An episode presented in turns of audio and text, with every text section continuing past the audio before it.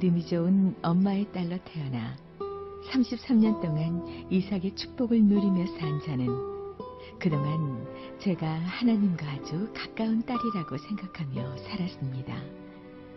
은혜도 받고 방언도 받고 그래서 당연히 성령의 사람이 된 나는 지금 죽어도 천국에 갈 수 있다고 자부했었습니다. 그런데 지난 여름 힌들산 기도원에서 하나님은 제 인생을 바꾸는 최고의 은혜를 내려주셨습니다. 수천 명이 모인 수련의 첫날, 죄에 대해 심장을 도려내는 윤석전 목사님의 설교가 시작되었습니다.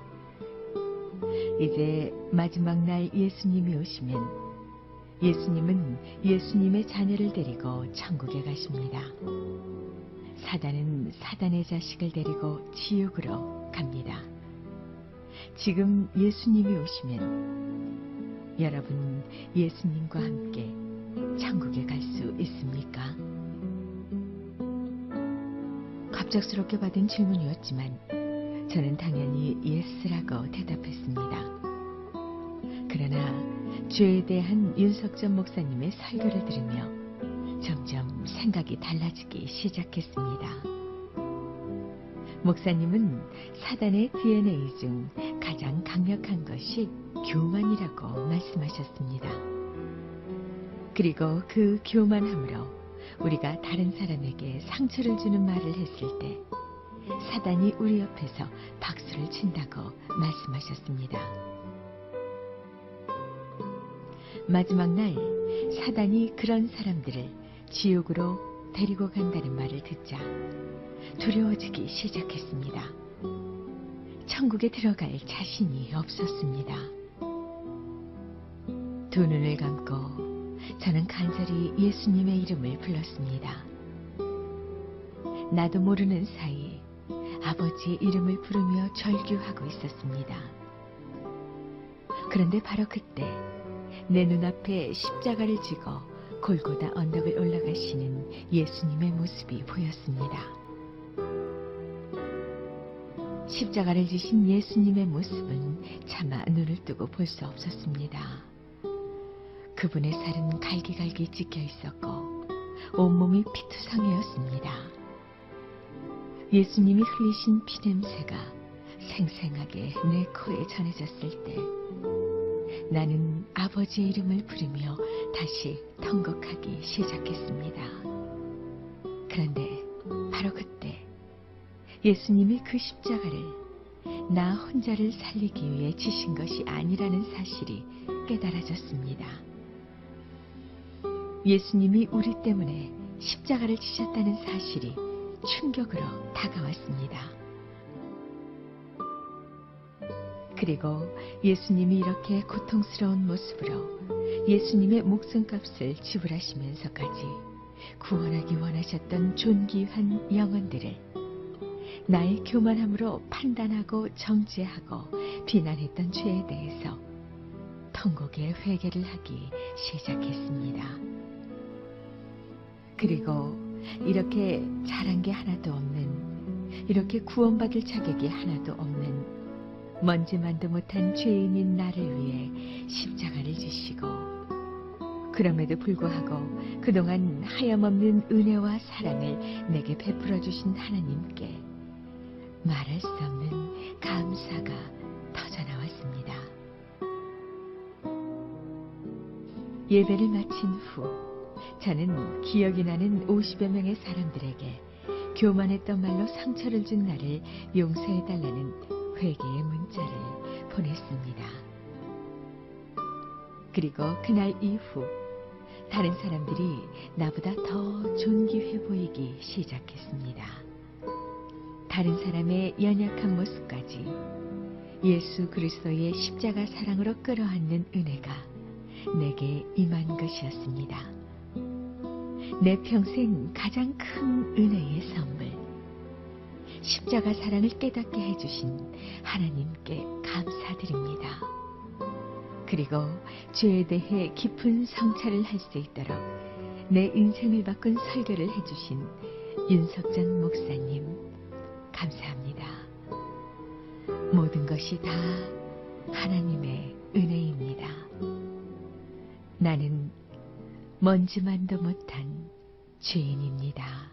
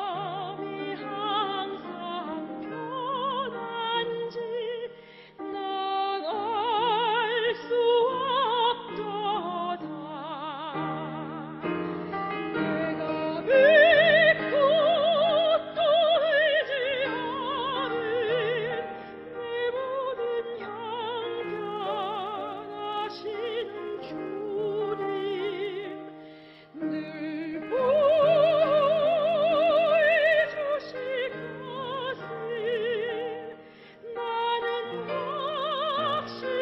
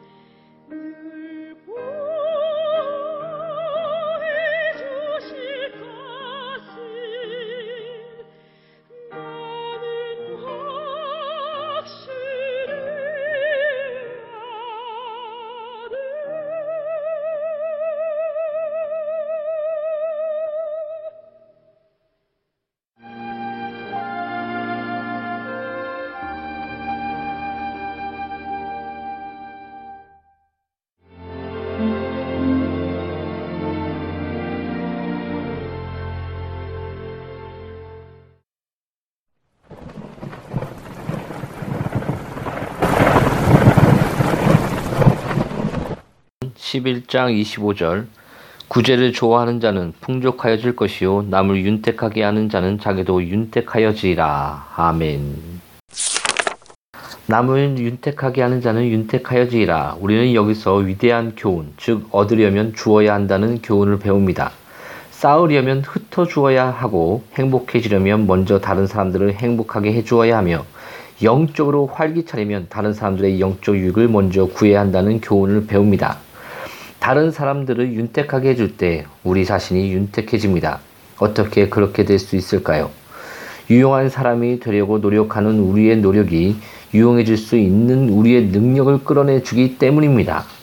우리에게는 잠재적 능력과 재능들이 있는데 이것들을 활용할 때 비로소 밖으로 나타나는 법입니다. 예를 들어 우리에게는 힘든 일을 할 수 있는 능력이 있습니다. 그러나 주의 전쟁을 싸우기 위해 용감히 나아서거나 또 험한 산에 오를 때까지는 우리에게 이런 능력이 있다는 사실조차 모를 때가 많습니다. 또 우리에게는 부드러운 동정심이 있는데 과부의 눈물이 마를 때까지 애써 도와주고 고아의 슬픔을 달래줄 때까지는 우리에게 이런 심성이 있다는 사실조차 잘 모릅니다. 우리는 또 다른 사람들을 가르치려고 애쓰다가 오히려 우리 자신이 배운다는 사실을 발견합니다. 오, 지금까지 우리 가운데 병든 자의 침상에서 은혜로운 교훈을 얻는 사람들이 얼마나 많습니까? 성경을 가르치러 갔다가 우리 자신이 성경에 대해 너무 무지하다는 사실을 깨닫고 얼굴이 빨개져서 나오는 경우가 얼마나 많습니까? 불쌍한 성도들과 대화를 나누다가 하나님의 도를 보다 온전하게 배우게 되고 하나님의 진리에 대해 보다 깊은 통찰력 얻게 될 때는 또 얼마나 많습니까? 이처럼 사람들을 윤택하게 하려다가 오히려 우리 자신의 부족함을 깨닫게 됩니다. 또 은혜를 받으리라고는 전혀 생각지도 못했던 곳에서 많은 은혜를 받는 경우도 있습니다. 그리고 그 불쌍한 성도가 우리보다 훨씬 더 많은 것을 알고 있을 때도 얼마나 많은지 모릅니다. 또 다른 사람들을 위해 일하다가 우리 자신이 위로를 받는 경우도 많고요. 많은 사람들에게 용기를 주기 위해 위로하다가 오히려 그 위로로 우리 마음이 기뻐질 때도 많습니다. 마치 눈 속에 파묻힌 두 사람처럼 말입니다. 즉, 눈 속에 파묻힌 한 사람이 죽어가는 상대방의 몸을 따뜻하게 해주려고 그의 손과 발을 계속 비벼 주었더니 그렇게 하는 동안 자기 몸의 혈액이 순환되어 생명을 구하게 된 것입니다. 사렙다의 그 불쌍한 과부는 아주 조금밖에 남지 않는 밀가루와 기름떡으로 떡을 만들어 엘리야 선지자에게 주었습니다. 그런데 바로 그날부터 식량의 부족을 전혀 모르고 살게 되지 않았습니까? 그렇다면 주십시오. 그러면 하나님께서 후이되어 누르고 흔들어 차고 넘치도록 주실 것입니다.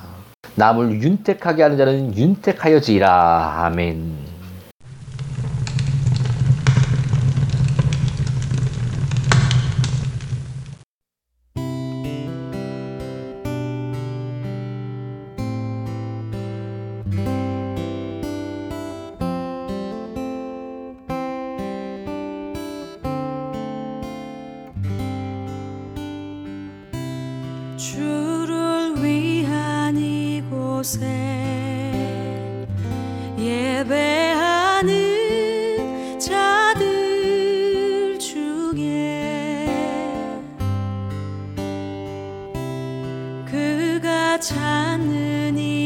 이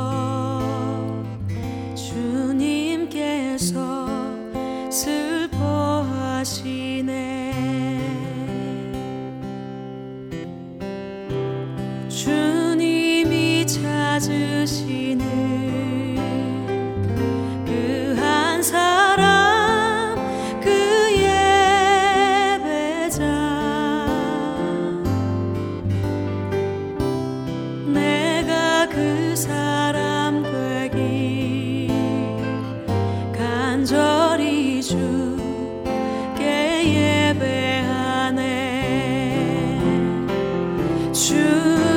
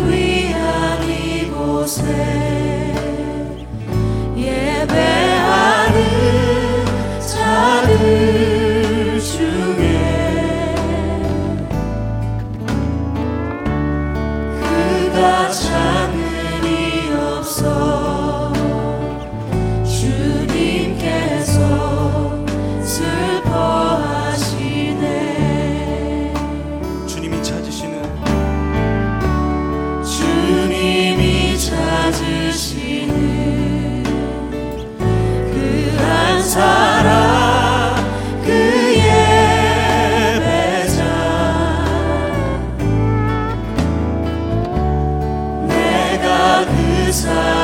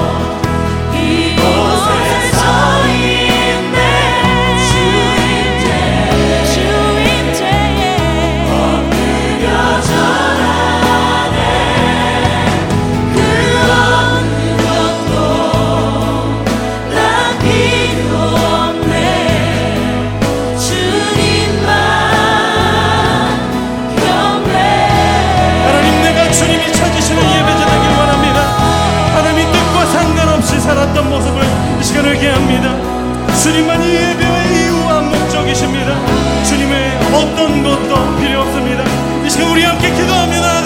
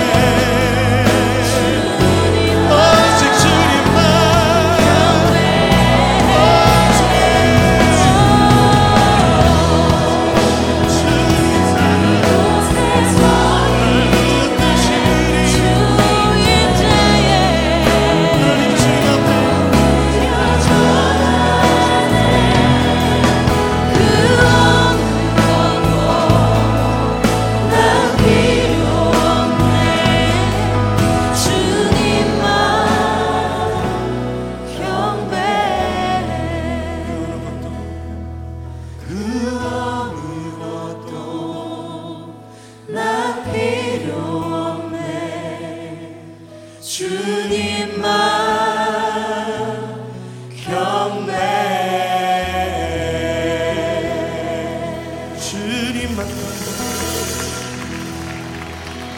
그 어느 것도 난 필요 없네. 주님만 찬양해. 주님만 경배합니다. 왕 대신 주님께 영광을 올려드립니다. 주님의 이름만 찬양합니다. 우리 구원이 되시는 주님 찬양합니다.